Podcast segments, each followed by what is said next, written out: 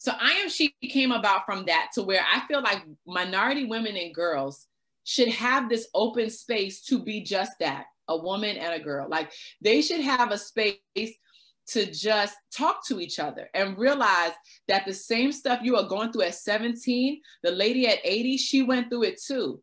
And the best way for you to overcome that is to talk about it.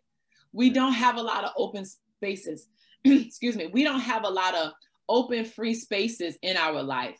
Black women are taught to, you know, bend, don't break, don't cry, you know, take care of the household, do better. Like the same thing that our Black brothers are told to do too.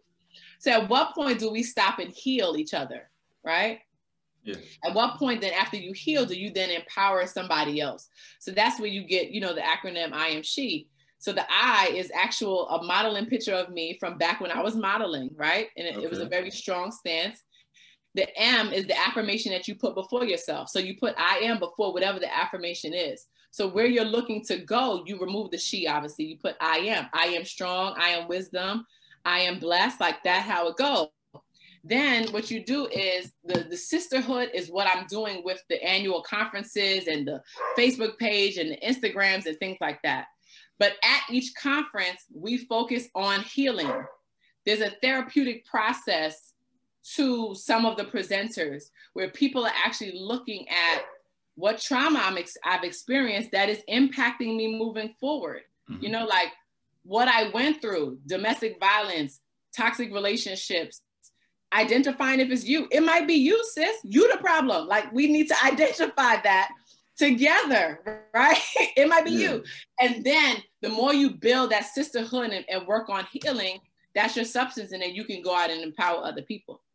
That's dope. So that's where the whole vision came from. Um, it's grown from 25 women now to 75 women. Hopefully, will continue to grow.